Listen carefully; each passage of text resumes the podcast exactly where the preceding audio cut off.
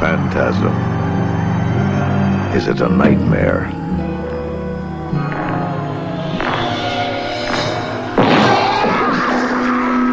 Phantasm. Is it an illusion?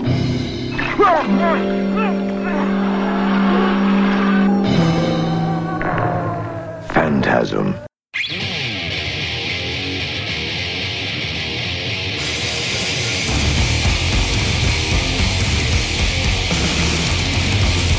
What the fuck is up? And welcome to the inaugural episode of the Phantasm Podcast. With me to my right is Dr. Vincent West. How are we doing? Good, man. How are you? I'm good. I am Corey Gorechrist. And right now you are hearing Death, Scream Bloody Gore. You can go to Relapse Records right now and pre-order your copy of the reissued record. Most of it's already gone, so if you want a copy, especially that pimp-ass 3-disc, then you might want to go ahead and pre-order that now. It comes out May 20th. Only 2,000 copies made. So check that shit out if you want to get some hot death merch. But yeah, this is the first episode of this. I'm pretty excited. Basically, what we do for the Phantasm Podcast is me and my buddy here are very fluent in the language of death metal and horror movies. And that is exactly what this podcast has to offer. It's just put in a horror flick, and we'll talk about death metal and horror movies themselves. What'd you bring over for us today? Got The Blob, the remake of The Blob, and fun story about this. When it came out, my buddy Matt and I, we actually skipped school, got really super stoned, and then paid to see, I'm not really sure what it was a PG movie because we couldn't get into the R movie, and then we snuck in this movie. They got stoned, became a blob, and went and saw it. Exactly. Which this thing, you know, the original one, great movie, Steve McQueen. Oh yeah, legend. But this was more, you know, I grew up on this. This was the first one I saw. I didn't see the original first. This is 80s goodness. Yeah, it is. And this is way gorier. This is really nice. The Blu-ray we're watching is an out-of-print Twilight Time copy I snagged 2 years ago. Now this is, if there's any horror collectors listening, you'll know that this is a coveted piece of your collection if you're a horror collector, because, you know, The Blob's not only essential, but a lot of the Twilight Time stuff, I mean, it's hard to find. I got my hands on the Fright Night one, beautiful. The second one, I don't think I have the first one. I think there was two versions of that they released. Which you have both of them. The Generation 1 and there's a Generation 2. The Generation 1 I bought off eBay. I paid a hefty sum of money for. Right. The second version I pre-ordered it. I actually got it right when it came out. Right. Twilight Time, interesting thing, they would let you buy every fucking copy they had. And then they started getting so many complaints. And there's a lot of people out there that complain about that company. Here's the thing. If you keep up with them, you follow them on social media, you know when this stuff's coming out. You just have to pre-order it, and then you get it. They limit you to one or two copies now on a release. It actually gives everybody gives everybody a fair chance to get it. Because you can get two copies that you can get it for you and somebody else, or you can keep one in the packaging and then open one, or, you know, however you want to do it. That's two is the amount you should be able to buy for anything, I think. You know, if they had done that initially, that's why that first run of Fright Night just disappeared, and they also did Christine, which disappeared. Yep. Night of the Living Dead, the Savini one, yeah, they did that as well, and that obviously that disappeared too. I have those, but not all of those. A lot of those I bought off eBay. And just to let you know right now, this is right when we're recording this. The Blob, you can snag you a copy of it for $60. Not bad, yeah. So. I mean, it may seem like a lot, but you think originally it comes out, it's like $30, $35, and it goes way out of print. $30 more really isn't that bad, considering, you know, a lot of people try to oversell you on stuff where it's like over $100, but it's like, you know, if you want it, you're going to pay the money for it. So. Right. There was a guy I saw on Amazon. He was complaining about. So Kevin Dillon is a fucking badass. He's great. He's great. A lot of people probably If you're not familiar with Kevin Dillon, he was a huge run on the Entourage show, which I didn't watch. Love him in that show. I've always heard it was great. I just never. It's one of those I've. And he's in Platoon also. He's like the dance fucker. Dance. Yeah, he's great that guy. Movie. So, but there was a guy on Amazon. You know, he was whining about Twilight Time. Bottom line with them is you just have to keep up with them on social media, and you see what they release, and you pre-order it, and you get it in the mail. It's $35. That's with shipping. That's anything though. If you want stuff, you gotta know when that shit comes out. It's like, you know, the death stuff that I mentioned earlier.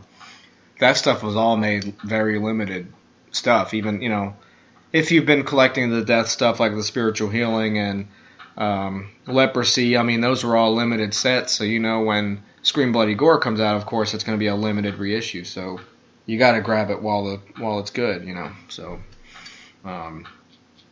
Just if you want to collect the stuff or own it, then you gotta stay on top of things. And people don't, and then they get mad. But I mean, it's a mutual friend of ours was whining to me recently about, you know, the prices of this stuff. It's like if you keep up with it and you know what comes out, and like by the time we're recording this, just to give you guys an example, Bride of Reanimator, right? It's gone. People are going to say, "Oh, it's not gone. It's $60 on Amazon," but it was $27.99. Yeah, you're getting that from a second party. It is on Amazon for that price, but it's gone. They did an initial run of 5,000, and they'll put it out again, and but it just won't have the packaging and the extras and stuff. And right. It actually, it probably won't come with that art book that it has with it. That's beautiful. Definitely not going to get the art book. Because I haven't opened my copy. The exclusive, and we're looking at... probably, that's the hardest thing that you've ever got that I couldn't open. I was happy to find it for you. Yeah, it was cool. That. But the exclusive in the limited one, if you're a serious collector, is that you get a Blu-ray copy of the R-rated version. Mm-hmm. Yeah, there's two versions of the film on there. When it gets put out again, it won't. It even says here that this was the exclusive with it. Right. Was the disc and it's a 3-disc, so the next one they're going to put out is going to be a 2-disc, correct? It's going to be it'll be bare bones in their clear white case, and it'll be. I mean, I'm assuming, but it's not going to have that third disc because it even says it's exclusive. This is a release from Arrow, U.S. release because they've had, I don't think they actually... Did they have Bride of Reanimator in the UK released already? I think they did release it over there. There were people complaining about the packaging being damaged on their... One of their social media things that I was looking at. But what's interesting, if you're curious about this, if you own the limited society, it's packaged exactly the same. Right. Which is really awesome. And that one's really cool, too. Here's what the book is. The book is actually the... 1992 comic prequel to the original Reanimator. So that's awesome. I don't know if the next packaged version will come with that included. I don't see why not. Probably. I mean, that's just a nice addition is just to have that. I mean, that's really cool. Because Arrow usually doesn't like... They usually package them pretty well. They super pack their releases. This is definitely, though, the biggest they've done for a U.S. release anyways. The video quality, their quality on everything I've ever bought from Arrow has been really like Mutilator. Nice. The shit they went through to get the Mutilator out there was, it was very hard for them to get all that shit to get an unrated cut. They had to go back to the Buddy Cooper's old place and find like the reels and get them restored. And luckily, he had all the stuff to put the unrated version out because I mean, it was only on VHS. I don't even think they had a DVD release of it, so... Well, you should tell them. I mean, you actually got to meet the folks. Yeah, I met Buddy, and I met the one of the effects supervisors, which his name is Ed, I'm pretty sure. And then, and I met the guy that played Big Ed, the killer of the film. And they were all super nice, and they were explaining to me, how difficult it was to get all that stuff. And... it's that movie looks like it was shot, yesterday. It looks fantastic, and Arrow did such a good job putting all that together. And it was a fan of the movie itself that went on the journey to get that footage and to get in touch with Buddy, and it's pretty great. I mean, you couldn't ask for anything else. Similar thing with the Nightbreed, Shout Factory release. You know, a fan went through and through to get that footage of that theatrical version. I didn't know that. Created. And, they talked to Clive, and, they had to find the prints, and stuff like that takes a long time to get access to that stuff, because a lot of times you don't take care of it, or they just, lose it. And it's pretty cool that they actually go back and they find this stuff and they put it out, especially Mutilator, something that, originally called Fall Break, something that should be put out there. That's just a great campy 80s movie. It's really awesome. Arrow's really, to me, knocked it out of the park. The Blood Rage, folks, if you've never seen it, oof. If you're into gore and you're just into just ruthless killing, it's a great movie. I won't say anything else about it. It's super gory. A lot of fun, and again, the folks at Arrow, I don't know where they obtain some of this stuff, but their film quality, because I'm a big Scream Factory guy, the Shout Factory line, but the Arrow stuff is honestly running right with them as far as I'm concerned. The releases, more obscure films, not necessarily as popular, but the quality of the product has been just aces. And they're putting out more slashers that haven't really seen the light of day. Yeah, it's more obscure stuff. Yeah, but it's good. It's good stuff. It's not like, we recorded this as a college thing in our backyard. Right. Well, these are stuff that were in theaters and stuff, but they, they were very limited release and they didn't really get popular. But now with the resurgence of Blu-ray and home video, it's really a blessing that, we get to see this stuff in the highest quality that, it was in theaters, because all we've had before with a lot of these movies are laser disc or, VHS. So it's pretty cool. I considering where horror is currently as far as in theaters and popularity, it's not going anywhere. It's just actually a really dead market, to be honest. But the real market with horror right now are these Blu-ray companies and these releases coming back out. I think so. And it's because these stuff stand the test of time. I can watch the 80s stuff and even, the late 70s stuff all day. And, it never gets old to me. But the new stuff is just not interesting. There's only so many filmmakers out there that are doing it correctly. And, at least we have these companies that are putting back out these movies that we love and that we can check out that we haven't seen before. And I think that's honestly better than brand new, If you can just restore stuff that you liked in the first place and make it better, then I'll go back and watch it. As long as you don't George Lucas it and put shit in there that wasn't in there before. Well, and one of my gripes, there's a company called Vinegar Syndrome, and I've bought a couple things from them, and they've done – I have to look here specifically. One of my favorite movies, and – I was hesitant about buying it because I didn't know anything about the company. This has been a year or so ago when I bought this. No. They put out Mad Men, which is a great movie. Killer Ants, Mad Men, Mars. It's really cool. The Blu-ray looks horrible. It looks like somebody took a VHS tape, put it in a bathtub, dried it out, then they played it, and then they ported it to Blu-ray. And I was really disappointed with it, and I love the movie. A friend of mine actually bought the Blu-ray off me, but it wasn't because I don't like the movie. It was because it wasn't even restored. The Anchor Bay DVD from 15 years ago or more actually looks better than that Blu-ray. Right, and that's... And I'm not trying to take a shot at Vinegar Syndrome. I've not bought anything else from them, but I'm hesitant to buy anything from them now because...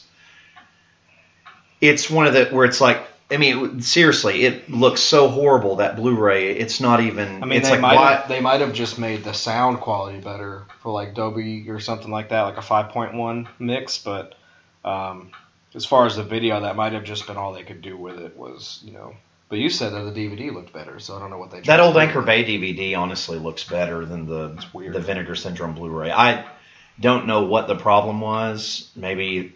There's not a master for that film. I don't know. I remember seeing it on videotape as a kid, so I'm not really sure the history on that film. But right. I know that Blu-ray is not worth the money they're asking for. It's not expensive, but it's just not. And I love the movie. But the film quality, the Blu-ray is horrible looking. Looks like a toilet. It's terrible. It looks like shit. It looks like they threw it together. I'm not sure what the problem was. Again, maybe there's something with the master. There is no master for that film, or if it does, it just looks like shit. But we're at the part in The Blob where the hobo finds the meteor with the blob in it. It's a little chunk. And this is our first death of the movie, very quick. And then it goes to the beautiful Jell-O slur part. It's just beautiful direction right there. The two kids in this are fucking hilarious. Yeah, they want to sneak into a slasher film. It's great. It's like you snuck into this movie. I did. You can relate to this movie 100%. You're like, hey, look, it's us. We're seeing this movie. It's like a movie within a movie, you know. That's pretty neat. I definitely wasn't. I wish I had been that young when this one came out. I was a little bit older, but still, yeah, it was fun. Now, they're one of my favorite parts of this film, because later in the film, I think my favorite part with these two kids is they're trying to watch the film, and there's a guy that's already seen the slasher film that they're watching. Right. And he's giving away everything, and they're like, shut up, why don't you be quiet? Oh, that's great. So, is that the part where the blob attacks the theater? It does. It is. It's it comes through the screen or whatever. It's actually on the ceiling. The ceiling, yeah. Yeah. It's great. It's been forever since I've seen it. Whenever I think of it in the theater, I think of it like Indiana Jones, where he's running from that giant, boulder. That's what it... yeah, from Raiders, yeah. Yeah, as a kid, I always remembered the blob as that part. You know, I don't know why. It was just reminded me of it, I guess. But yeah, it's always a fun watch, this movie.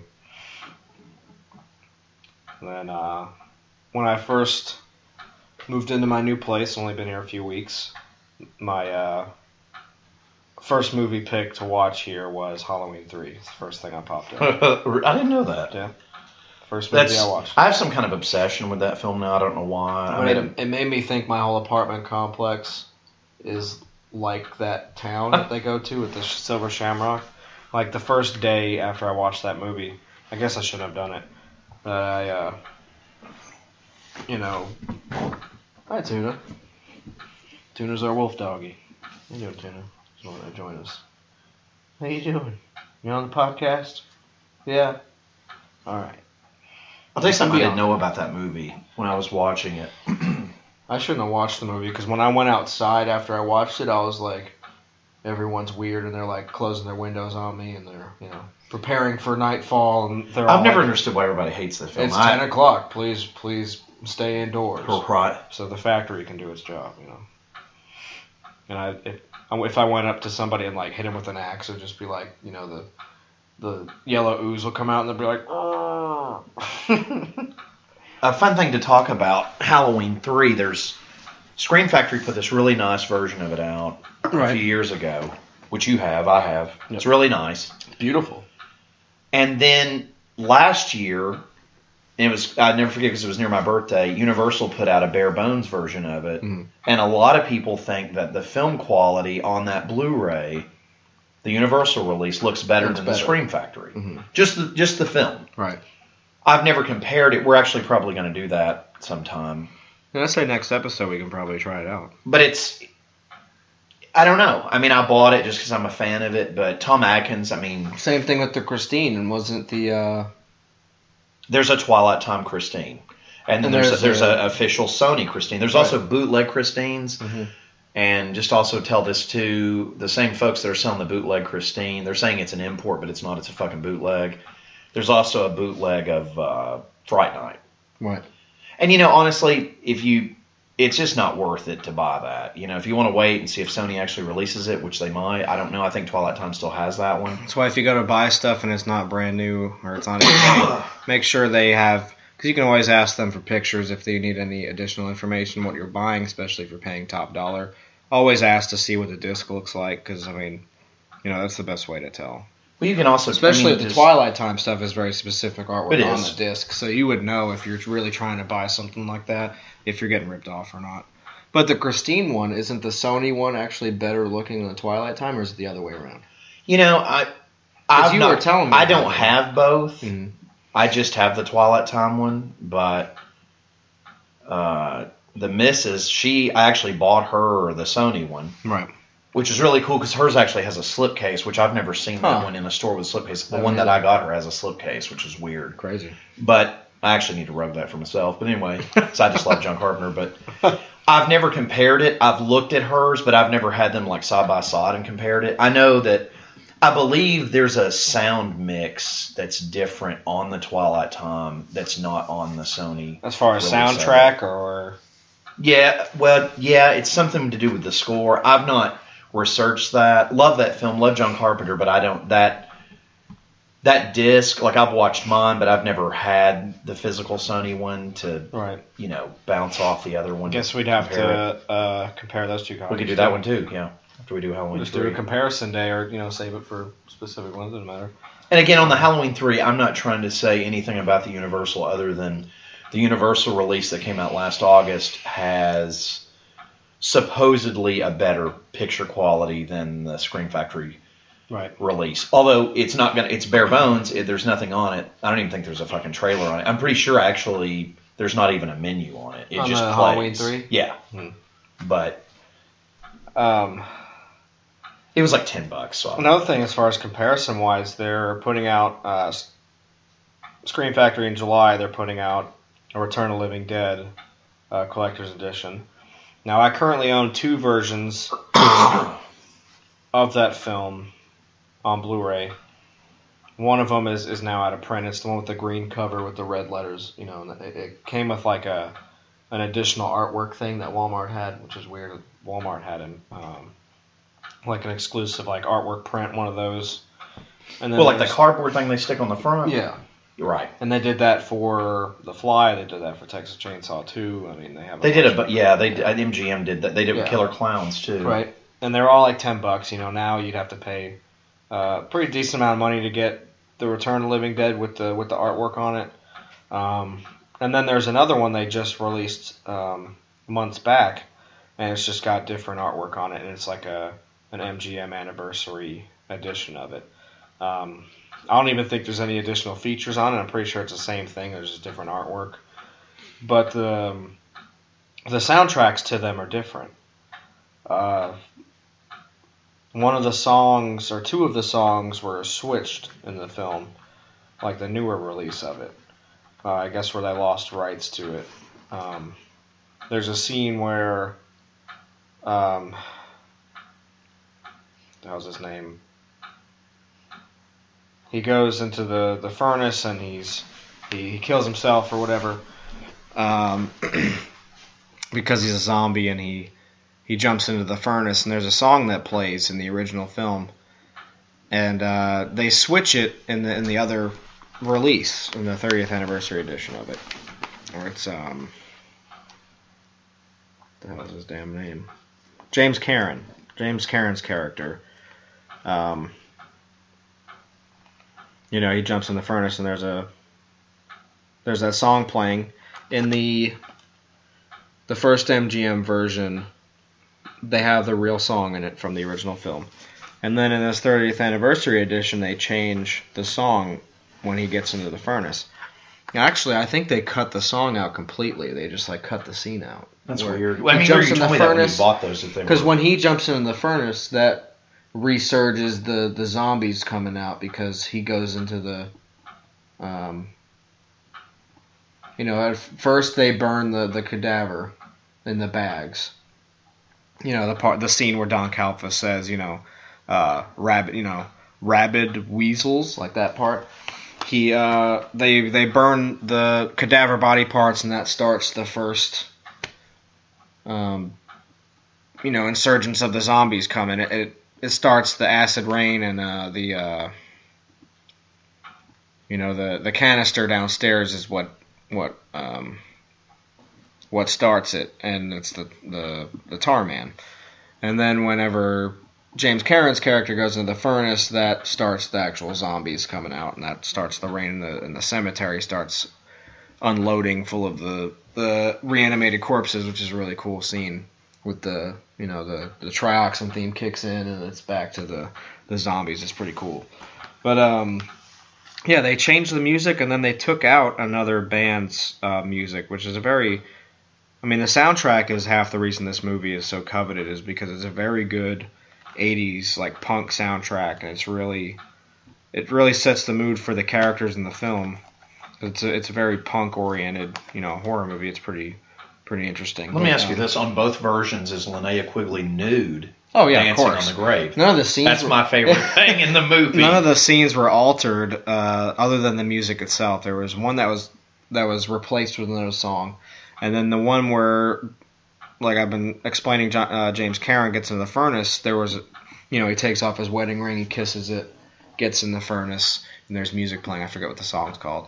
But in the 30th anniversary, they completely cut it out. I don't think they even replaced the song on that. It's just like it makes you wonder, because I know there were people asking. But on the Shout Factory one, apparently they're restoring the original soundtrack. They are putting all that on. There. Yeah, but it's Shout Factory. I don't give them any. Of course, I know they're going to put out the best release they possibly can. So whatever it is, the Scream Factory one. Yeah, they're going to get it right, and they said it does come in the original soundtrack restored completely. But see, it almost makes you wonder.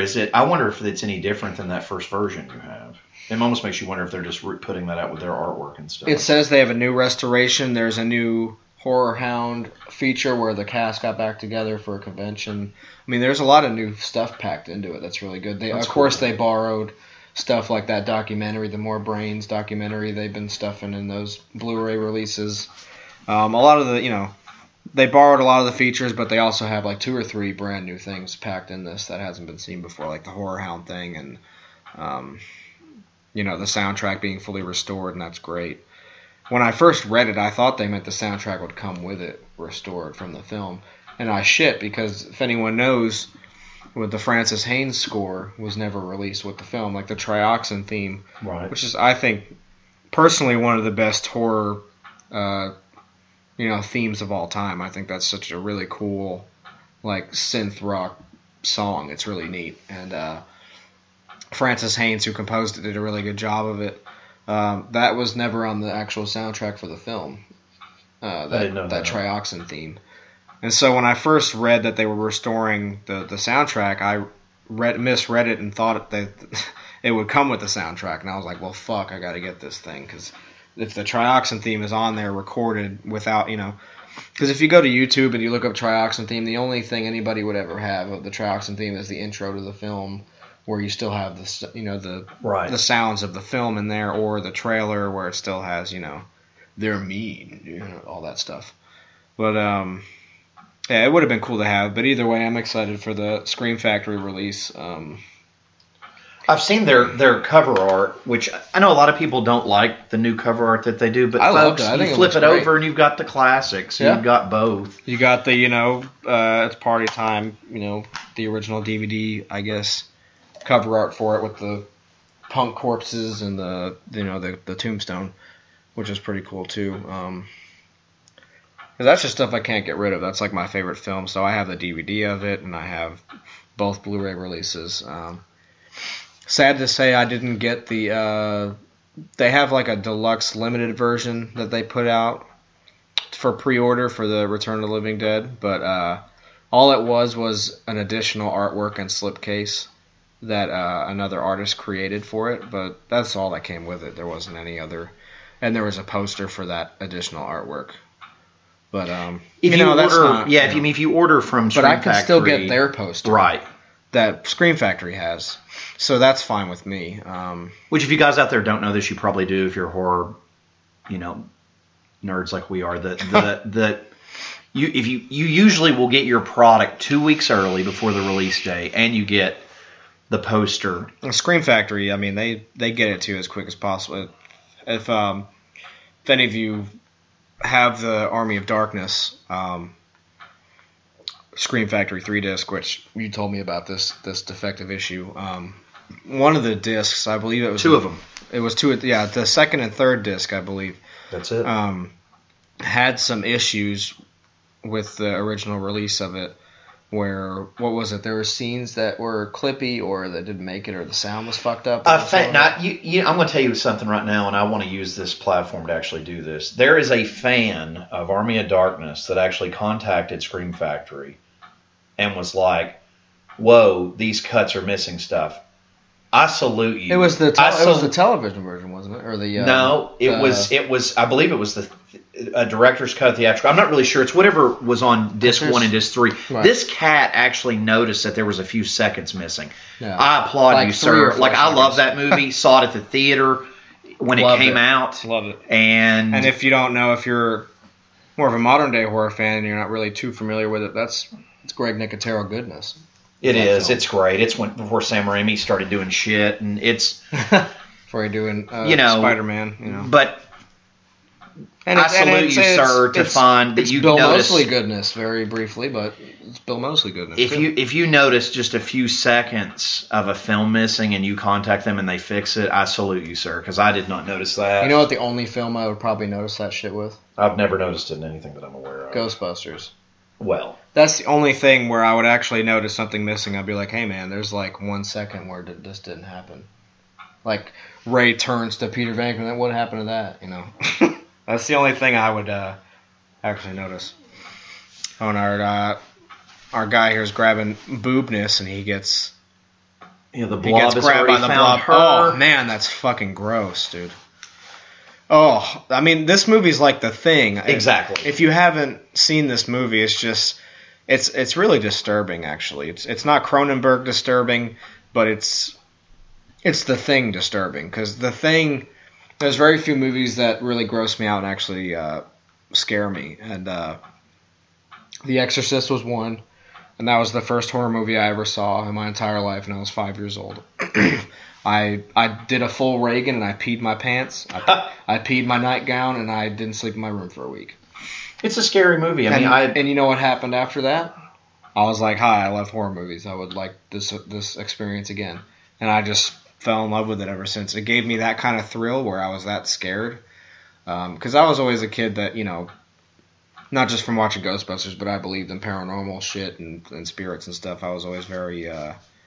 very into that kind of realm of thinking. So horror movies always kind of – I like the idea of having another world around us and stuff like that. So horror movies always spoke to me, and I really thoroughly enjoyed them since watching my first movie, The Exorcist. And then I watched The Thing at a very young age too. I don't remember how old I was. The Carpenter.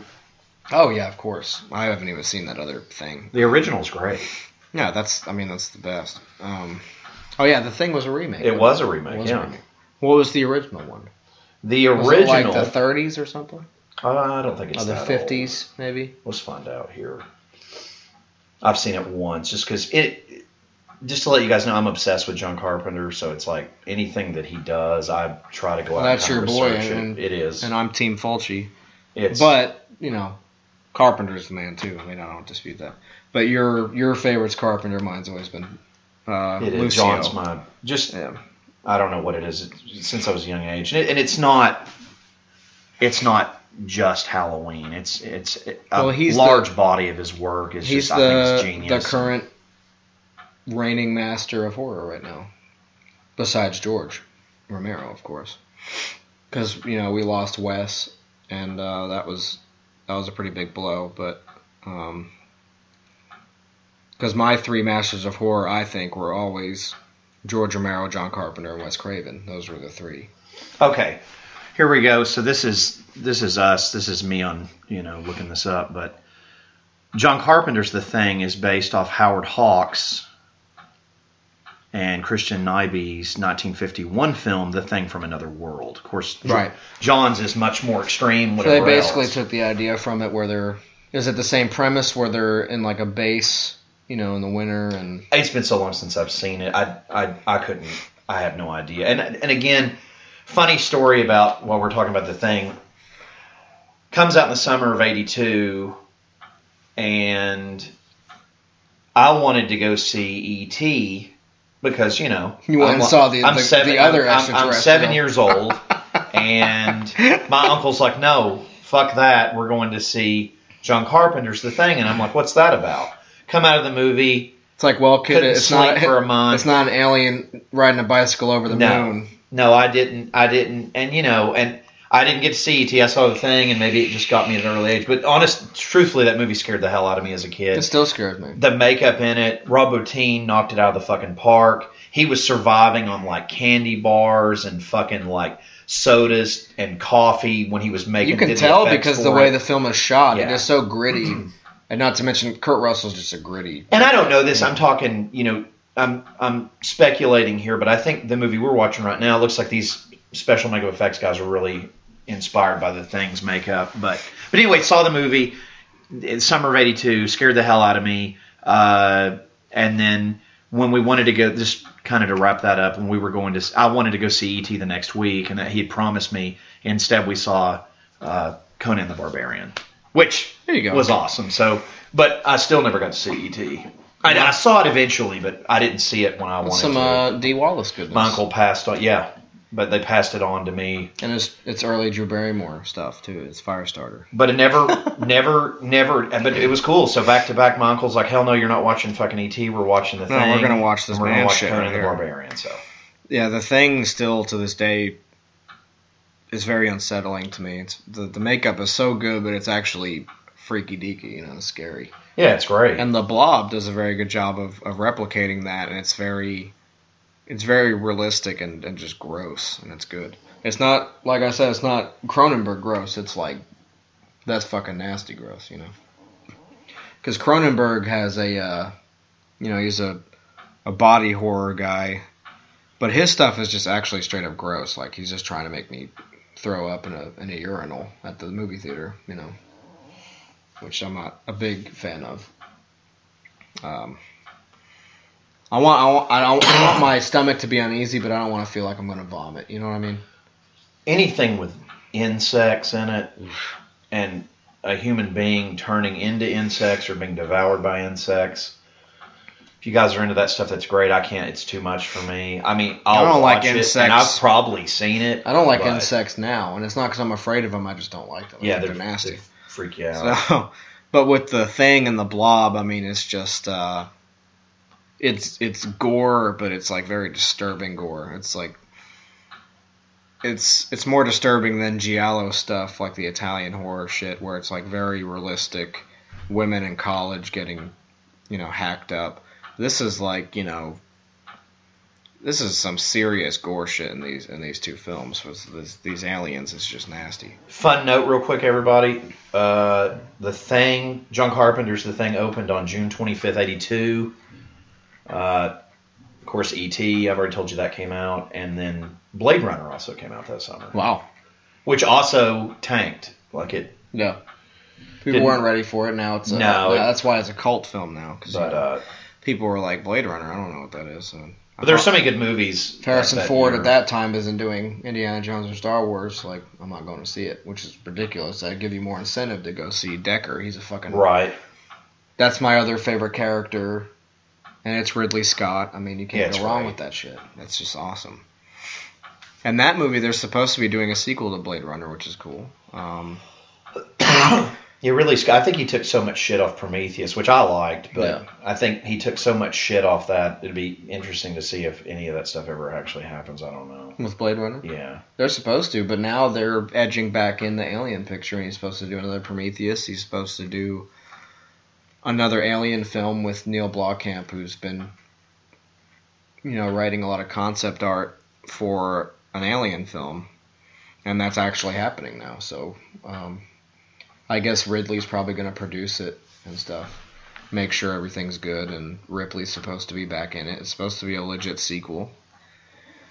Then we got Shane Black working on Predator, and rumor has it that Arnold Schwarzenegger is in talks with him right now, and they might get him back. That'd be pretty fucking sweet, too. Yeah, that'd be cool. So, I mean, here's hoping. And to mention that falls into our category because that's, you know, sci-fi horror. So, those are the, you know, The Thing and Predator and Alien are like, that's like, you know, the best shit. And The Blob I would consider also in there. If anybody's interested, I just bought the Scream Factory Collector's Edition of Texas Chainsaw Massacre 2. And how does that look? You've got two versions of the film. You've got the first disc one is the restored Scream Factory's baby, the restored version of the film. Because anybody that bought that gruesome edition, it's actually ported over. It's the disc 2. Huh, because I have that, the DVD of that one. Well, the Blu-ray that MGM that was released in 2012, I believe. It's the one with that artwork cover on it, right? Yeah, it's the same, but that one actually is housed in the second disc along with other extras. Every extra that's ever been with that film has been ported onto this Blu-ray release. Plus new ones. Yeah, there's all kinds of stuff. There's a Horror's Hallowed Grounds, which I love those. I wish there were more of those. Sean Clark, cool. Great guy. Awesome stuff. Love when he does those Horror's Hallowed Grounds. Fucking love them. I think they're very interesting. If you guys aren't familiar with those, he basically goes to where they shot the films, and he just shows up with a camera and tells you all about it. It's very fucking cool. I'd rather hear him talk about it than I'm looking forward to a lot of other people. The Return of the Living Dead one where he goes to. He's doing one of those. That's awesome. That'd be pretty cool, man. But he's on a lot of their releases, and great edition. Anytime they put those on there, I wish they would. I know where the original Texas Chainsaw was filmed. They turned that house into a restaurant for a long time. That's true. It's actually a barbecue place, which is hilarious. Well, on this one, when you're watching... Now they're going back, and they're supposedly turning it into like a Texas Chainsaw Massacre-themed restaurant. Well, that's cool. Instead of what it's been. Because they turned it into like a ma and pa restaurant, which is really weird because it's clearly the house from that movie. Yep. But they just kind of made it this, like, you know, casual, like, restaurant. It looks like a fucking chop house in there. Yeah. And it's funny. And then now they're supposed to actually go back and change it into a Texas Chainsaw-themed restaurant, which would be really fucking cool. I think they should do that, you know. The Texas 2, the Blu-ray, the first disc, it looks outstanding. Obviously, I'm not really sure why they put the crappy-looking version one on disc 2. I mean, I guess if you're just a hardcore collector, because it doesn't look good. Right. Anybody that bought that 2012 one is what I'm talking about. Yeah. But on that second Blu-ray, you've got all a ton of special features, interviews with cast members, and the two guys that get hacked up, and the yuppies, the two yuppie kids that get hacked up in the beginning of the film. Right. Really cool. Again, my favorite thing was the Horror's Hallowed Ground thing. I love when they put those on there. Yeah, that's really cool. But it looks great. I mean, it's a great film. The first disc, a lot of different commentaries you can choose from. There's one with Savini. There's one that's new and some cast members. And there's several stuff. I can't remember. I'd have to look it up to tell you everything that's on it. But it's nice. It was worth the money. To double dip if you've already got the other one. Because the other one should just sell it. Because you got it on the second disc if you buy that release. It's pretty nice. Well, now we got a great scene going. It's they're in the restaurant and dude's like, the sink is plugged up and he's trying to get the shit out of the drain and it ends up being the blob, forms like a hand and grabs his face and pulls him into the drain and turns him into a fucking straw. It's awesome. Yep. He just got sucked into the fucking sink. And now everybody's seen the blob. And now the blob is out of the sink, and it's coming after them. And it's just a nasty... I mean, it's fucking gross. It looks like a stomach. Yeah. Yeah. It reminds me of the slime from Ghostbusters 2, but I think that was an ode to this film, having the blob shit going on, because it's kind of similar to it. I don't think they could sing to this, though. No.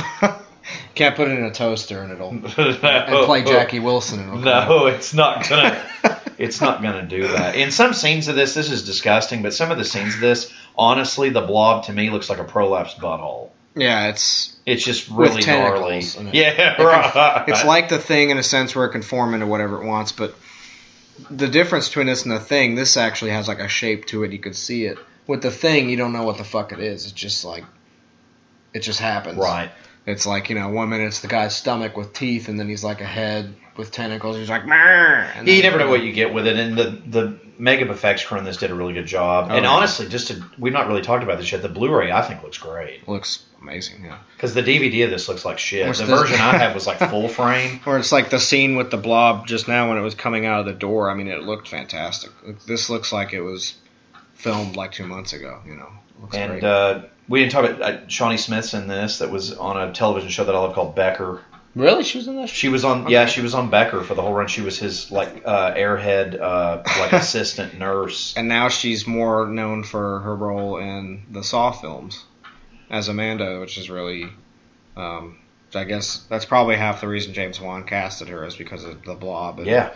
Maybe he's a Becker fan too. I don't know. See, right now it looks like a giant liver. Like it looks, really, yeah, it looks really fucking nasty. There's a woman about to tell you what we're watching. She's about to be consumed in a phone booth. Yep. There's another thing of the past. Won't see phone booths anymore. Reminds me of True Romance because I was just watching that. In True Romance, they just like talking to his actor friend on the phone. And then they just, like, start fucking, and he's still on the phone. He's like, hello, hello, and they're just like, oh, and right. Truckers are going by like, You know, it's a pretty funny scene in that movie, too. You heard it here first. We're bringing phone booths back. We're going to bring them back. We're going to put... We can do a podcast. We're going to have a pay cell phone in a phone booth. And there's that dude's...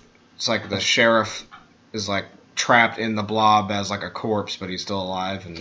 Like what you said earlier, it is kind of like The Thing. I mean, this woman just got, like, douched out of that phone booth. She got douched in the booth. By the blob, it just flushed her. Douched in the booth. Yeah. Man, this movie is fucking classic. It's great. And Twilight Time does a good job. They did a great job with the Fright Night and the Christine one. They did a great job with... I haven't seen the Night of the Living Dead one. It's nice. Or the a lot of people, one I haven't seen. To talk about the Night of the Living Dead, a lot of people got mad about that, and they had a lot of returns on that disc because there's a blue hue that Savini had them put on the film because he thought the daylight scenes were too bright. Right. So he went in, him and the cinematographer got together and they put a blue hue over the fucking film. Right. It didn't bother me. I mean, it's different. It's noticeably different if you know that film because the daylight scenes in that are really fucking bright. Yeah. But I thought it was cool. And then they returned a bunch of them. I guess people were really pissed off, you know. And granted, I wish it had, you know, maybe that version and a different Blu-ray that had the other one. Right. But it didn't. I kept it. A lot of people returned it. And then I guess Twilight Time just started selling them anyway. But you can't get it. I'm not really sure what that one's going for, but... It goes for almost $100. Oh, okay. There's two different versions of it too, though. There's a like a red case packaging, and then there's an orange case packaging. Well, one of those is a boot. Yeah, but I know the orange one is the correct one. That's one of the originals. The Twilight Time one, I'd have to. There's an orange packaging they had for one of them. I'll have to look it up here, but I know the one that I've got, Twilight Time stuff is really easy to spot. A, it's going to say Twilight Time across the fucking front of it. It's going to say Twilight Time. It usually has that clear case with it. Well, on those earlier releases, it's the blue one. Is it? Yeah. And then on some stuff, the first Fright Night one was a blue case. Right. Yeah. And it came with a fridge magnet too, which is awesome. But on some of them, and you can find these, and you know. If you're into buying autograph stuff, on a lot of this stuff, some of these copies of these are actually autographed. Like the Blob that I have that we're watching, there was a run they did, I think, of like 100 or 200 copies where it was actually autographed by maybe the director and some of the cast members. Not really sure exactly. They also did that with Fright Night. Yeah, they had Tom Holland and the cast sign it. Yeah. Right. And they did it with Christine. My Christine's actually autographed. That's awesome. But again, I didn't... Yeah, it's John and the guy that sells the cars. No, really. It's John Carpenter and then John Stockwell. That's awesome. And then I can't remember if it's signed by. I'm not really sure if it's. I know it's autographed, but again, I bought it. The guy, it's numbered and everything. It was legit. I bought it off eBay, but and I got a pretty good deal on it. I paid about $60 for it, which I'm not really sure. He would probably pay $100 for that new. I think I'm not really sure. Those autograph things go so quick. Now we do this from we live in Knoxville, Tennessee, and if you go about 45 minutes up to Gatlinburg, they have what's called the Star Cars Museum up there. It's really cheap. It's like $12 or $13 to get in the door, and you know they have, you know, Bond cars in there. They have Smokey and the Bandit car. They have the Terminator 2 bike, and they have, you know, Fast and the Furious shit, and of course the Ecto, which, you know, made me turn into a 2-year-old. But they also have, if you go up the stairs, you know, there's two levels to this place. And you go up the stairs, and they have the Christine car, like the front of it. And when you go up the stairs, it has this activation thing where it turns the headlights on and it turns on and shit. It's pretty cool. Okay, just a quick update back to the Christine Twilight Time Blu-ray. It's autographed. The one I have is autographed by Keith Gordon, John Stockwell, and John Carpenter, which is pretty fucking awesome. Nice. But again, I bought it off there. It's going for about $60. It's not bad. But that one's autographed. Not, it is. No, not okay, autographed. Autographed, you're looking at probably $150. Yeah. Or the $150. But yeah, if you're ever in the Gatlinburg, Tennessee area, check out Star Cars Museum, and you can see the Plymouth, the Christine car, and it'll actually turn its headlights on at you and rev up on its own. It's pretty cool. They have the Munsters car up there. They, you know, the... Your photo when you call me is you in front of the Bandit car. Really? I'm smoking the Bandit. It's awesome. I love Burt Reynolds. Burt Reynolds is awesome. Oh, he's the king. It's great. When we saw Kevin Smith the other night, he was talking about they were wanting to do a Smokey and the Bandit, but have Jay That's be Burt or somebody like that. And he said originally he thought Jason Lee would be the perfect part for Burt Reynolds' character, and Jay would be the Bandit because Jason Lee is a huge Burt Reynolds fan, and he said that's why there's so many Burt references and. Jason Lee scenes in his films because he's such a Burt fan. But I thought that would be a funny thing. Another Blu-ray I wanted to plug if it's cool. Oh, go for it, man. Scream Factory put out John Carpenter's Village of the Damned. Yeah, and you said you really liked that version. The movie's okay. The extras and the documentary and some of the Horror's Hollow Ground that's on that again. Sean Clark out of the ballpark is fucking awesome. It was really interesting. But for those of you who've not seen it, you've got Chris Reeves in his last film before he had his accident where he was paralyzed, which I did not know that until I watched this documentary. And they were all very remorseful about it. It was very strange. Mm-hmm. And it looks great. The only release of that film that I'm aware of is the one that they did. It was a bare bones. I think it had a trailer, a Universal DVD from like the late 90s. Right. But it's really cool extras. The fucking print's beautiful. I'm not really sure, you know. I've watched it, but I've mainly just watched the extras. I watched some of the film just to see how it looked because I didn't really have time. But very nice, super cool. Again, the Horror's Hollow Ground, my favorite thing on the disc. Not really any cast interviews other than the kids, which I thought was really fucking weird to see those kids grown up. Right. Which is hilarious that they got them.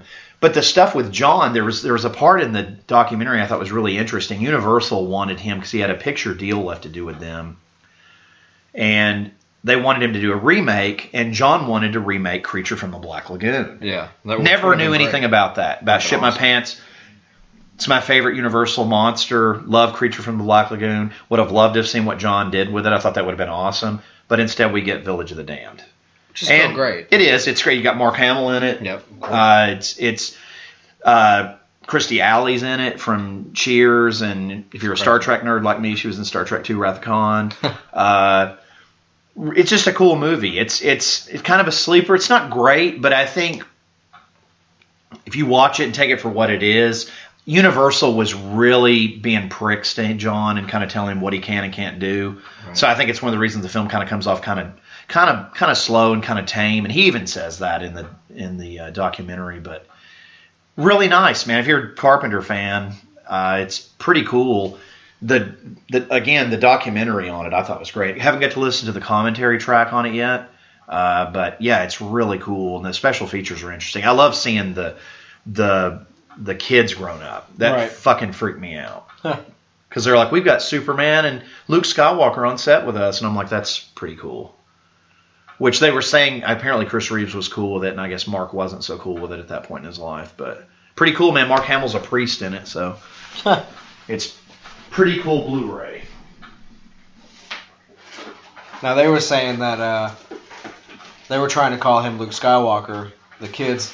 While they were shooting, because they thought he was actually Luke Skywalker, you know. Right, they didn't understand because they're little kids. But even now, if I saw Mark Hamill, I wouldn't be like, it's Mark Hamill. I'd be like, fuck, it's Luke Skywalker. Right. You know. But they say Chris was really cool, and I mean the interviews on that disc. I think the highlight of it for me was obviously finding out that John was going to potentially remake Creature from the Black again, which would have been fucking awesome. But just to hear that, you know, and I'm a Chris Reeves fan from way back. I grew up with the Superman movies and stuff, and some of his other pictures I liked growing up as well, but had no idea that was the last film that he did before he had his accident. And it was weird because they talk on there how he would leave the set when he wasn't filming and go ride that same fucking horse that threw him that ended up, you know, causing his accident. It just was creepy hearing about it. It was just like, man, I had no idea, you know, because I didn't know. I mean, you figure you look at the years on it, it had to have been close to there, but I had no idea that was the last film he did before he had an accident. And again, I'm not saying it's the last film he ever did. It was not. But it was the last thing he did before he had his accident, which was just creepy because it's Village of the Damned, it's John Carpenter, it's just weird. Yeah. But I mean, it is kind of gloomy. You know? There's another side note to that when you guys watch that, if you watch it, that I thought was really interesting was, I guess, John and Chris Reeves hit kind of a brick wall in the middle of it. And Peter Jason, which is also in the film, he's in a number of John's films. Peter Jason is in The Mouth of Madness. He's also in They Live. You've seen this guy. He's worked with John a bunch. He's fucking fantastic. I love him. Very underrated actor. And Peter tells a story in his interview on the Blu-ray how John and Chris basically were at an impasse and the damn film wasn't going to get finished because they just weren't getting along. And finally, Peter Jason sits down with Chris and like, look, you know, it's fucking John Carpenter. Right. You know, I know you're an acclaimed actor and you're fucking Superman, whatever, but, you know, you're going to have to do – this is his baby, like – well, I guess initially it turns out to be Universal's baby, but they get into an argument or whatever. But I guess – you'll see it. It's really cool. Peter Jason goes and explains that story. I thought that was really cool. I love hearing about stuff like that on the sets of those films. It's interesting, but apparently it's a pretty nasty argument, the two of them. Because, I mean, he makes it sound like the film was basically on hold, like they weren't going to finish the damn film because it was such a bad argument and happened during shooting. So right. Yeah, we're at the theater scene in between this other stuff going on with Kevin Dillon and Shawnee Smith's characters, with, you know, the biohazard guys. I was trying to figure out if that movie that they're seeing, the slasher, was actually a movie or if it's just a movie. It's a movie within the movie. It's funny. It's a guy in a hockey mask with a chainsaw. It looks like Clark Griswold, where he's out there. But it does. Chainsaw. It's exactly vacation. What it looks like. Yeah. But actually, they may have stole it from this because this predates that one. Yeah. But I'm not saying it is, but I'm saying... No, I know. But maybe they did take it from this. Maybe John Hughes loves The Blob. And he was like, I don't know. But it's typical in the 80s to be like, let's get a guy in a hockey mask with overalls and a chainsaw. And he's got a chainsaw. Yeah. It's pretty funny. But they're right now, they're Kevin and Shawnee are trying to get out of this van. Kevin's trying to convince Shawnee to leave with him because he's like, there's something going on. It's like this contamination unit picked them up or whatever that knows something, and they're like, well, fuck, we were just at this restaurant, we saw this guy get pulled into a drain. But Kevin leaves Shawnee here because he's like, okay, this is bullshit, because in this film, again, Kevin's the town rebel. He's I don't know, I loved it. You know, he's got the leather jacket, he's got the mullet, it's fucking great. Yeah, he's Judas Priest as fuck. Yeah, he's fucking... He's ready to go. He's hell-bent for leather. Yeah. And he's got the... He's hell-bent for in this film. He's got the bike, too. Yeah. And he's just... But this movie has got the government conspiracy cover-up thing, and which is cool. It predates X-Files, but it's pretty awesome. A lot of gore, and then Shawnee's being taken to the town hall where they've basically congregated everybody and told them that they're infected. And they're like, watch your drains because you're going to have a tentacle form into a hand and pull you in it. Right. Or up above you, there's a prolapsed butthole with tentacles. Now, switching gears here, we'll talk about some death metal for a minute. Do you have any current things you're listening to, whether it's new or old, however you what you got in your library currently? What I've been listening to lately a lot of is I don't know, big kick with this band. I love Disgorge. Disgorge from California, not to be confused with the Disgorge from Mexico, which I also kind of like. Yeah, but been listening to a lot of their stuff lately. Trying to get used to I don't know, just listening to some different kinds of stuff.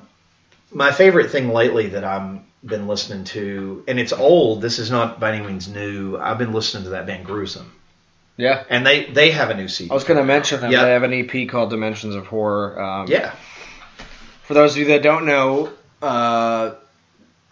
this is the theater scene where the blob's coming out of the screen. Prolapsed butthole coming out of you. Prolapsed butthole time. Isn't that's what the movie they said it's called. It's like the Power Tool Massacre or something. That's what they call the film, I guess, is they had a marquee outside of the theater. But yeah, the Gruesome is formed by Matt Harvey of Exhumed and a few other members of that. And they're basically like an ode to death. And, you know, they're not covering death songs. Their structure to their music in this very death, yeah. It's in vein of death style. Their first record, Savage Land, was more of, I'd say, Human and Leprosy, basically. And then their Dimensions of Horror record is more like individual thought patterns and symbolic, kind of. So it's very, you know, you can tell the two styles of it are very, very well done. And, you check them out. Also, a Relapse band. Check out Gruesome. They're pretty fucking awesome. That EP he was talking about also comes out the same day as that Death reissue. Yeah, so May 20th. You'll want to grab those both. Go ahead and pre-order both now. I know the Dimensions of Horror EP comes with some pretty kick-ass stuff. You can get a shirt. You can get. I think there's a poster that comes with one or a flag.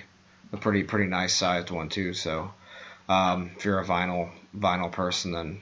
You know, check those out too. There's all kinds of shit on there, so pre-order it. I've been listening to a lot of the new Gruesome stuff that's been out. Aborted also has an album coming out called Retro Gore. What is that? It's good from what I've heard of it. Is it a new album? Yeah. Okay. You know, they usually release an EP and then that's when you know they're writing an album, because they did that Termination Redux with a few new tracks. A few of those are going to make it on the new record, I believe. They have the song Termination Redux and maybe one or two other ones. Same thing they did Coronary Reconstruction, and then they released Global Flatline. Most of those songs made it onto that disc, so it sounds really good so far. I like the concept of it. It's like, you know, video game gore. That's pretty interesting, you know. I don't know, it sounds really good. I'm pretty into that stuff. There's a new track I heard today, actually. If you're familiar, I'm sure, with Decibel Magazine, they always have their Flexi Disc series. If you subscribe to their magazine, they have Luke LeMay on the cover of the June issue, and their Flexi Disc is a song by Asphyx, the Dutch death metal band fronted by. The old vocalist of Pestilence. They wrote a song for the Flexidisc series called Deathable, and it's actually a goofy song about the magazine. It's pretty funny. They actually have like a theme song now that Asphyx made for them. It's pretty hilarious. If you look up the lyrics, it's like, you know, this magazine isn't bullshit. It's the real deal. I mean, it's funny. So check that out. You can actually look it up on YouTube or Metal Sucks, or, you know, it's on SoundCloud and shit. So, go check that song out. It's really funny, actually, but it's a good song. You know, it's Asphyx, so it's actually more in the vein of Motorhead than it is the other stuff they try to do. That's weird. It's very Motorhead, and he's like, he even says to his drummer, he's like, "Come on, kick up the fucking bass." I mean, it's like a Motorhead style track. It's pretty cool. Trying to think of what else. I think my favorite thing, and I'm working on this here, guys. I'm trying to get my. A little phone here to load, but Anything from the band Gorgasm. I'm a huge Gorgasm fan. They're nasty. You can buy their stuff from the band off eBay and just look for it. And it'll actually say in their in the eBay seller's profile, it'll say that, hey, you're buying this from the band. Great band. Their singer currently fronts Broken Hope. Very good. And that band, too. Pretty awesome. Yeah, it's a great fit. But they have two vocalists. The guitarist that does vocals for Gorgasm also does vocals for Broken Hope. Right. The bassist in Gorgasm, he's not in Broken Hope, but he's a beast. Great bass player, great fucking vocals. Corey and I really like him. Any of their stuff, a lot of it's hard to get. Some of their older stuff so you can get off Amazon and stuff. The newer stuff, but like I said, you can buy it from the band. You can get a shirt from the band. It's really cheap. Bandcamp or wherever their merch is sold, and eBay. Yeah, more eBay. Yeah, that's where I've found all my stuff. But I think my favorite thing that I've bought this year, there's not been a whole lot that I've been real, but I want to. Oh, wonderful! Again, internet issue. I don't know what's going on. It's pooping out on you. They're just not wanting to. It's only when you want it to. When you really want it to work, it won't work. But Gorgasm is playing the Full Terror Assault 2 this summer in August at the Cave Rock in Illinois that they did. Last year lineup was okay. This year it's a little better. It's the first open air festival for metal in the United States. An actual, you can camp there for so many days. And honestly, it's only for 2 days. It's only $40, and you can camp, that's a great deal. And you can camp there. And the lineup they have currently, I don't know if they're adding more or what. They just added Belphegor on there. Oh wow! But it's we're both huge fans. It's of that band. It's Sacred Reich, Dying Fetus, Putrid Pile, Cephalic Carnage, Gorgasm, Shining, which is crazy. They're like that black jazz band or whatever. Yeah, they're weird. They're weird, but that's interesting. They're playing that. It is. Lord Dying, which is kind of like a stoner death metal band. They're from I don't remember where they're from actually, but they're on a Relapse band, and can't remember who else. But Gorgasm's on there, so they're playing, and that's pretty cool. But yeah, it's if you want to just go 2 days, it's only $40, and that includes camping. You just bring your RV or your tent, whatever you got, and I mean. It's definitely a growing festival. I think Lockup's on that lineup too, which is pretty neat. I saw them a long time ago. Which is Shane Embury of Napalm Death, which is cool. So yeah, it's a cool thing to check out. I would really like to go. It's August 25th is the first day at the Cave Rock in Illinois. Which I think they used to have Gathering of the Juggalos there, if I'm not mistaken, which is weird. But at least this is what they're doing with the space now. It's good. They could have napalmed it, but they put metal there instead. They'll put Napalm Death there instead of actual napalm. But, that's something to check out. Probably won't get a chance to this time around. Usually I go to Maryland Death Fest, but this year is my first time in 2 years that I'm not going. So, but not too much death metal this year, honestly. I was going to say, to plug a record here, the Destroyer 666 Wildfire is fantastic. They're going to be... I'm not saying it's death metal. I'm not really sure what you want to call those guys, but they're melodic death metal. They're kind of borderline. That record's really good, though. I really like it. I bought it on a whim, kind of. They'll be at Maryland Death Fest, so if you want to travel out there, if you're a Destroyer fan, then... I know they added Demolition Hammer and Angel Corpse and... there's definitely some good stuff on there, but last year I saw Bloodbath, and that was fantastic. I saw a lot of good stuff last year. I was pretty happy about. So this year I'll have to pass. Moved into a new place. We got Summer Slaughter, which is looking. Dude, you got me real excited about that. If that's legit, I'm all about that. Well, every year they start teasing bands by posting song titles and stuff. And they posted something the other day where it was that was the bands that they teased. It was, if I can find their actual Facebook post about it. And then Dallas actually from Nile let the cat out of the bag Because he was like, you know, we're doing the Summer Slaughter thing with Cannibal here in a few months. He said in an interview. Well, so that's hot. It's legit. I mean, they got that's it. Great, man. At least Cannibal Corpse and Nile are definitely confirmed just from Dallas. But the other ones are supposed to be Suffocation and Crisian, which is this is the thickest Summer Slaughter that, you know, lineup in a long time. So that should be nice. You know, the last few years has been okay, but there's a lot more deathcore stuff, and you know, there's a lot of like prog, you know, metal stuff that they put in there. I mean, usually to me personally, I mean, I'll say this, and I'll probably catch hell for it. I'm not a fan of that tour normally. I didn't go last year. I didn't like anything on the bill last year. Right. It just felt like I'm not really sure what they were trying to market that to. But again, if it's a death metal festival and you're going to try to market it that way, then you've got me going, I'll buy a ticket for those four bands. I mean, you know, actually, honestly, I would buy a ticket even if it was all shit and Crisian was there, honestly, but right, just because I love Crisian. But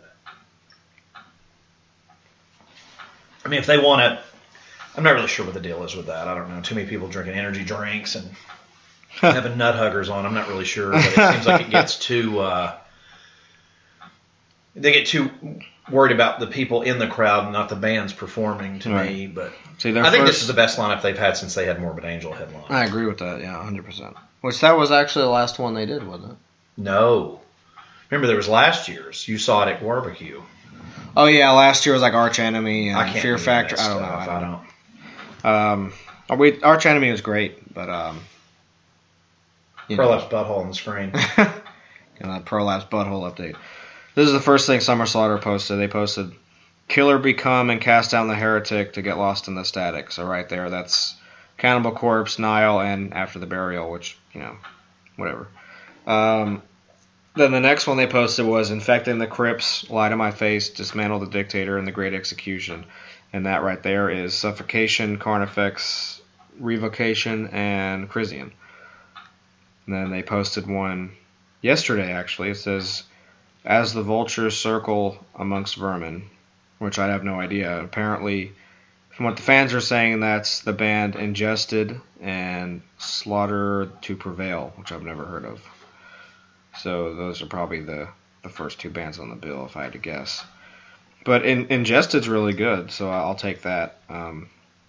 They're a band from the UK. That's pretty awesome, so give them a check out. I mean, some of it's... They kind of remind me of Benighted from France, if you've ever heard Benighted. Not as brie, you know, not too much brieing in it like it is with that band, but they're pretty fast. They're a good blast heavy band. They're pretty good. Not really too excited about this, you know, to see them, but it'll be something cool. I've never seen them before, so it'll be cool to check them out. And folks, I will be outside waiting for Crisian. And already have all their T-shirts. Or inside, because Crisian has to play first, which will really piss me off. I think they're playing later on. I don't know.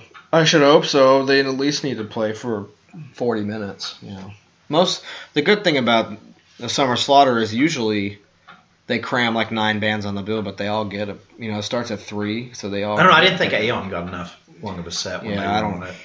Although they were the only fucking death metal band on that bill. That's true.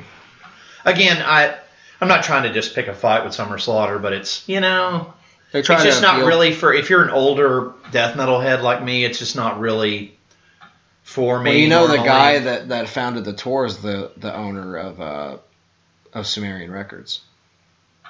That's why it is the way it is. No comment from the doctor. Ash Avilson, whatever his name is. There's no comment from the doctor on that.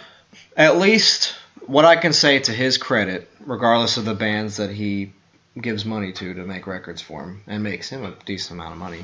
I'm sure that label seems like it's everywhere. He's at least trying to book a decent death metal tour. You know, because at the time, all we had was Ozfest, and, you know, the Rockstar came out a year later.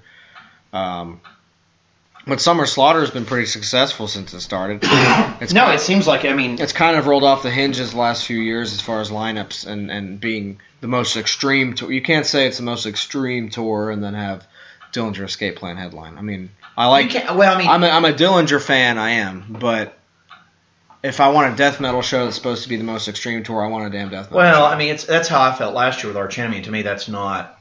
No, it's not the most extreme. It's melodic death metal. It's not... It's extreme like the hair metal band, but it's not, you know, the cock rock band. Maybe it's right. Like that extreme, but it's not... I mean, I just don't... It's too hit or miss. I'll go if they have more than two bands that I listen to, but like last year, I mean, it was just...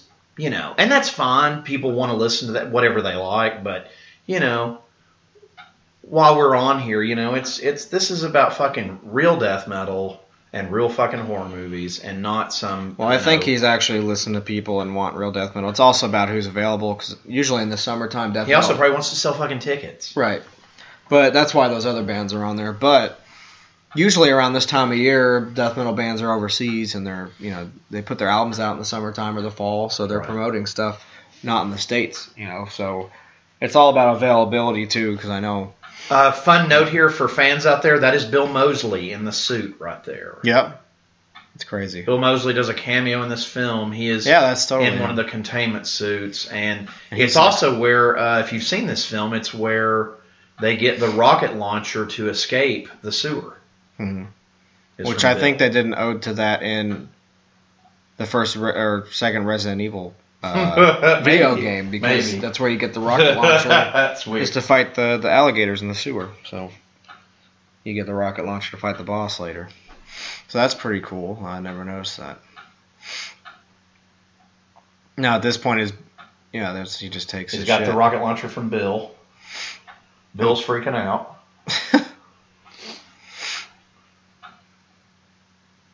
Which Bill's usually in most horror movies you watch somewhere. He's in a lot of this stuff back then. It seemed like he was just on a roll. He's in this. He was in Army of Darkness, and you know.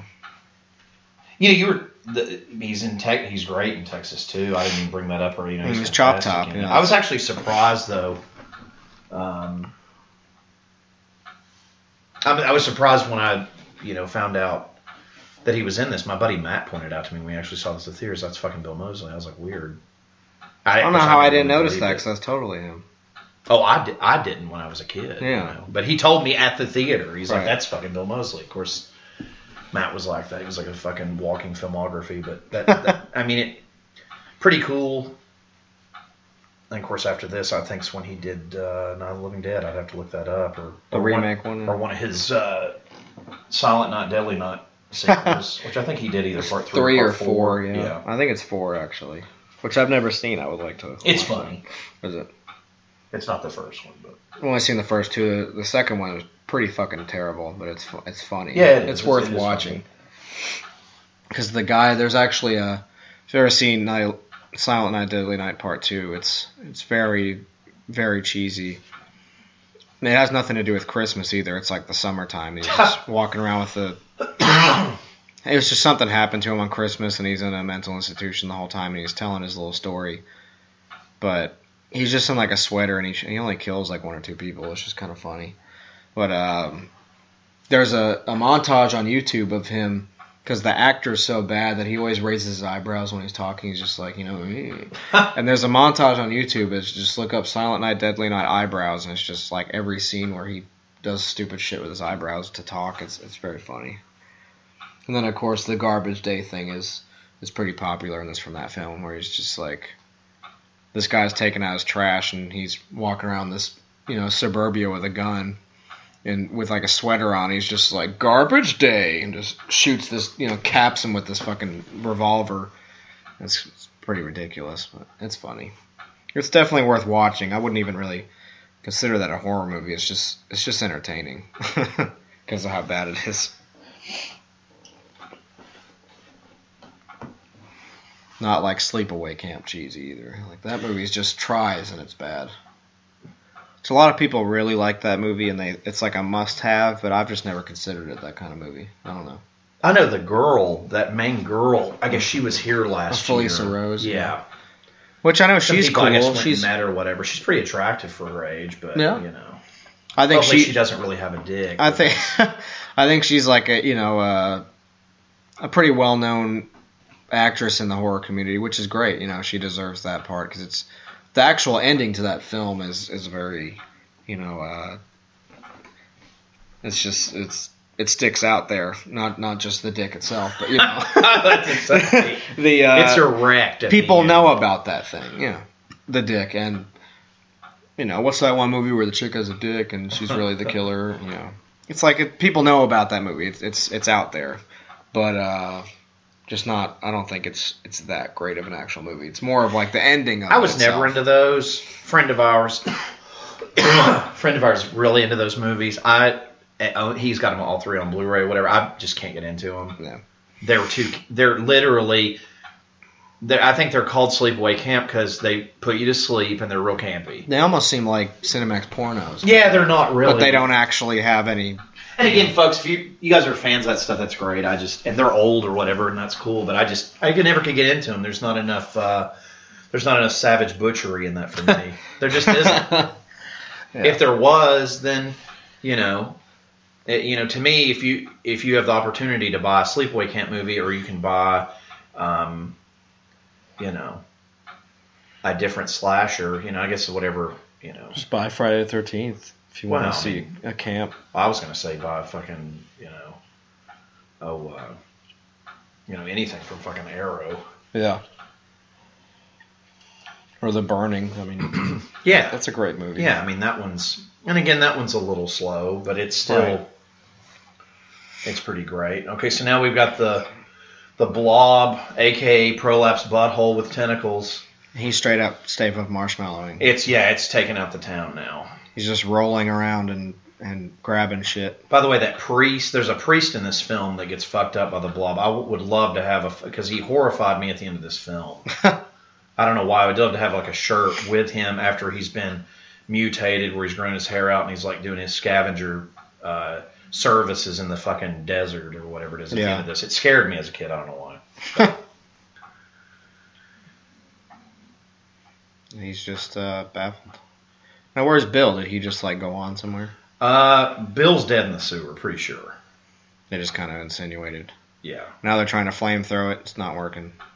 He just set himself on fire.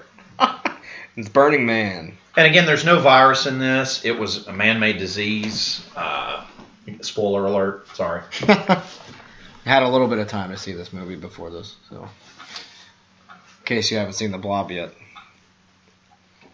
here you go. Somebody was telling me, I was going to actually ask you about this, talk about Shawnee for a minute. I was told she has a band or something. I think she does. I'm not sure. That's so weird. I think she did. I mean, I was unaware of this. I'm sure it's not something I would want to, listen to, but I thought it was interesting. I was like, that's fucking weird. I had no idea. It's like Corey Feldman having a band. It's like, that's cool. That's cool, but, I'm not going to listen to that. Guys, if you want to literally lobotomize yourself, go to YouTube and look up Corey Feldman performing with a band. You'll vomit in your mouth. You'll have vomit come out your ass. You'll have it come out your ears. You'll actually vomit so bad out of your ass. You'll have a prolapse butthole. Exactly. It's so hideous that you will have to wear a paper bag and then take each other's life just for watching it. Just look him. I believe you just put in like Corey Feldman live or Corey Feldman live Cry Little Sister. It's the most. Oh, he does the Lost Boys. No. You know what? It is seriously so bad we should actually probably do one where we actually watch it just to get your reaction. It's so horrible. I'm going to do it right now. Because when you see this... On top of the fact I met this guy at a con once and he was really rude and stuff. I mean, I loved him growing up as a kid. It's like, but...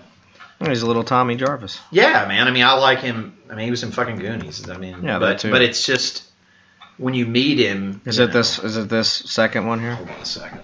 Oh, my God. If it's him performing... Oh, my God, that's it. All right, here we go. Corey Feldman performing... No, that's not it. That's not it. That's not it. I'd still say that's horrible, but that's... We got to find the horrible one. It's going to be set... It looks like him performing... And it is. It's him performing it with a band at, like, a beach setting. I think it's this one right here, then. This? Yeah, it's a boardwalk. Just to guys let you know... It's a Santa Cruz Beach boardwalk. Just to let you know, Corey's about to take my life. And we're both wearing paper bags on our head in case his significant other walks in and catches us watching this horrible video.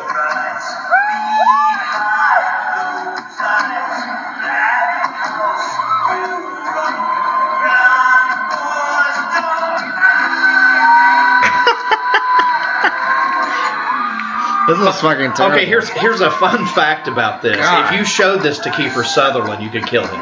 Yeah. He would be like, why'd you show me that? No, he would be like, I was never in Lost Boys. You know, if you're on the cover of the thing, your name's right there. It's like, no, I was never in that film. He's like, that's not me.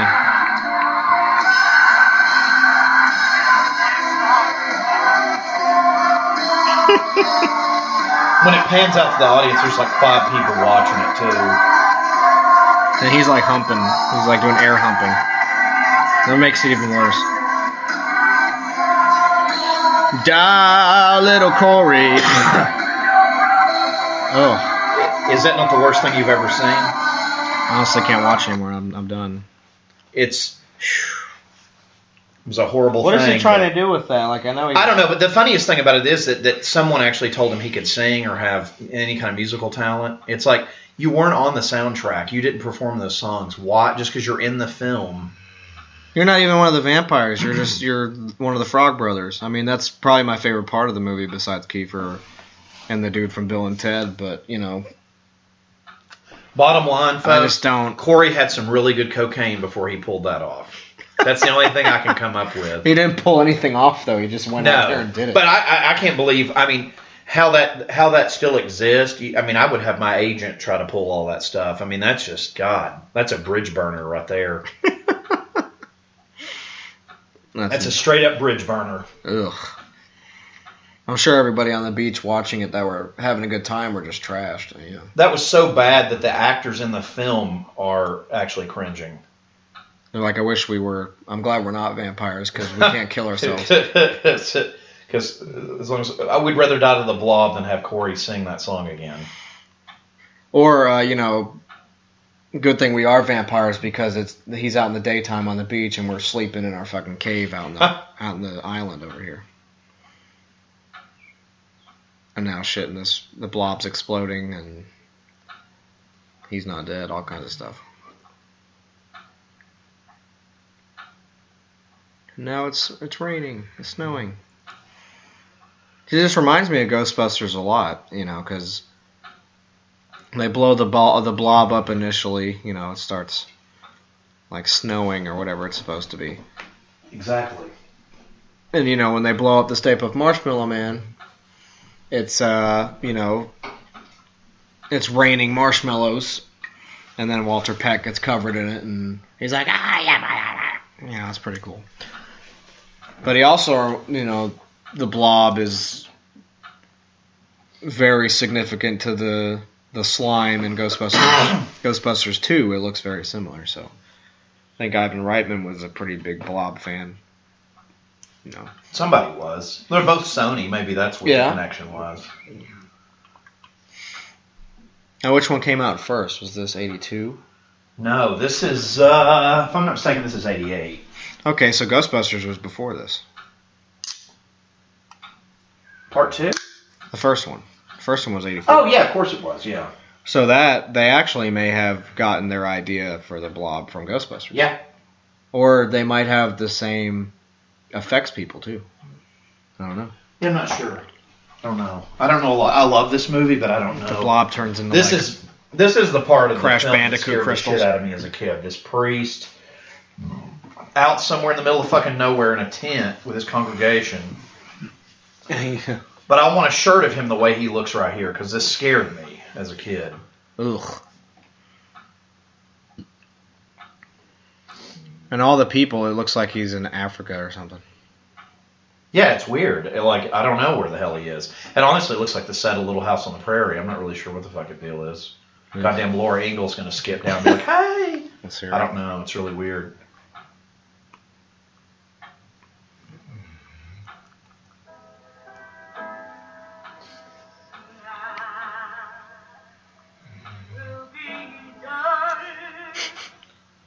And spoiler, this is the end of the Blob right here.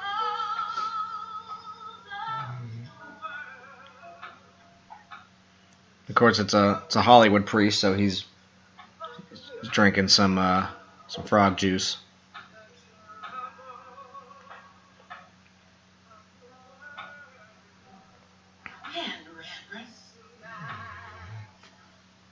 Ugh.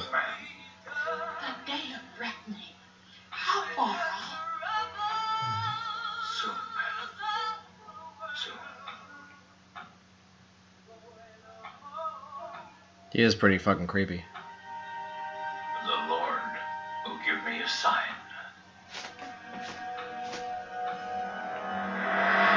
Cute 80s hairband. Is this Alien? Yeah, it's great. Brave New World! I fucking love this song, man. It's good shit.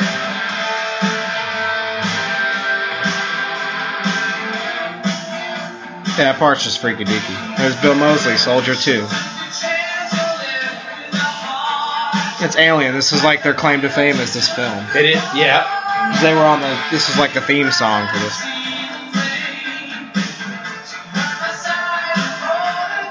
George Fisher, stunt player. Not the same George Fisher. Oh, close friend. That's a good way to end this first episode. It's just great. It's like so I have that dun, dun, dun. Produced by a bunch of Jews. There's Eric Goldstein. There's Robert Goldstein. There's great movie though. Well, you got any closing words? The first episode, I think it's been pretty fun today. I like it. I had fun. It was very informative for those that aren't balls deep into this stuff like me and Vince here. And I think, that's one thing I want to say is, we're going to cover a lot of different shit. Yeah. A lot of different perspectives, a lot of different opinions. Like I said, it's, we're collectors and... We're death metal fans and we're horror fans, and anyone who's listening in, feel free to if you want anything else thrown in here, you want us to talk about, then let us know. This is the shit we love to talk about anyway, so I think it's pretty awesome that other people want to hear that. So we greatly appreciate you tuning in, and. You can be gross with us and brutal with us at the same time. And, it's just a maiden voyage trying to have some fun, watch this stuff. And today's fucked up because he had to be up early, I had to be up early, so I'm sort of a zombie, you sort of are too. Yeah, so. It's fitting for this. And we put the dog to sleep, so that's always... The dog is out. I have never seen him let asleep. Toodles is down. He was like the blob.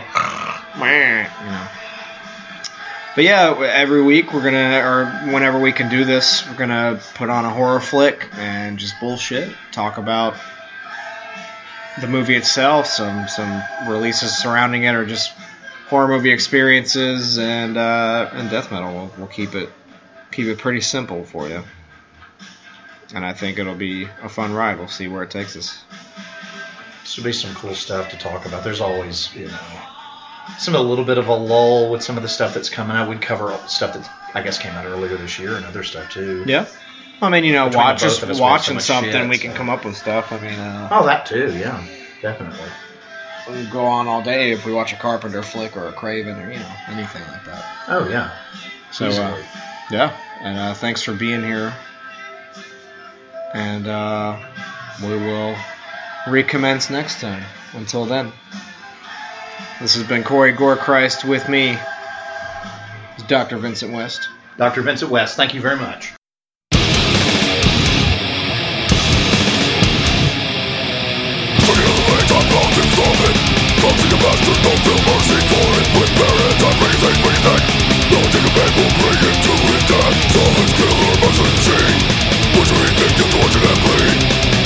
Salvage killer, jumping off cliff. Butchering for the man, torture and disaster. Logan God, touched him and slashed him.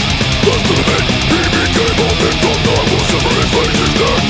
He and him, his body, I got sacked. Savage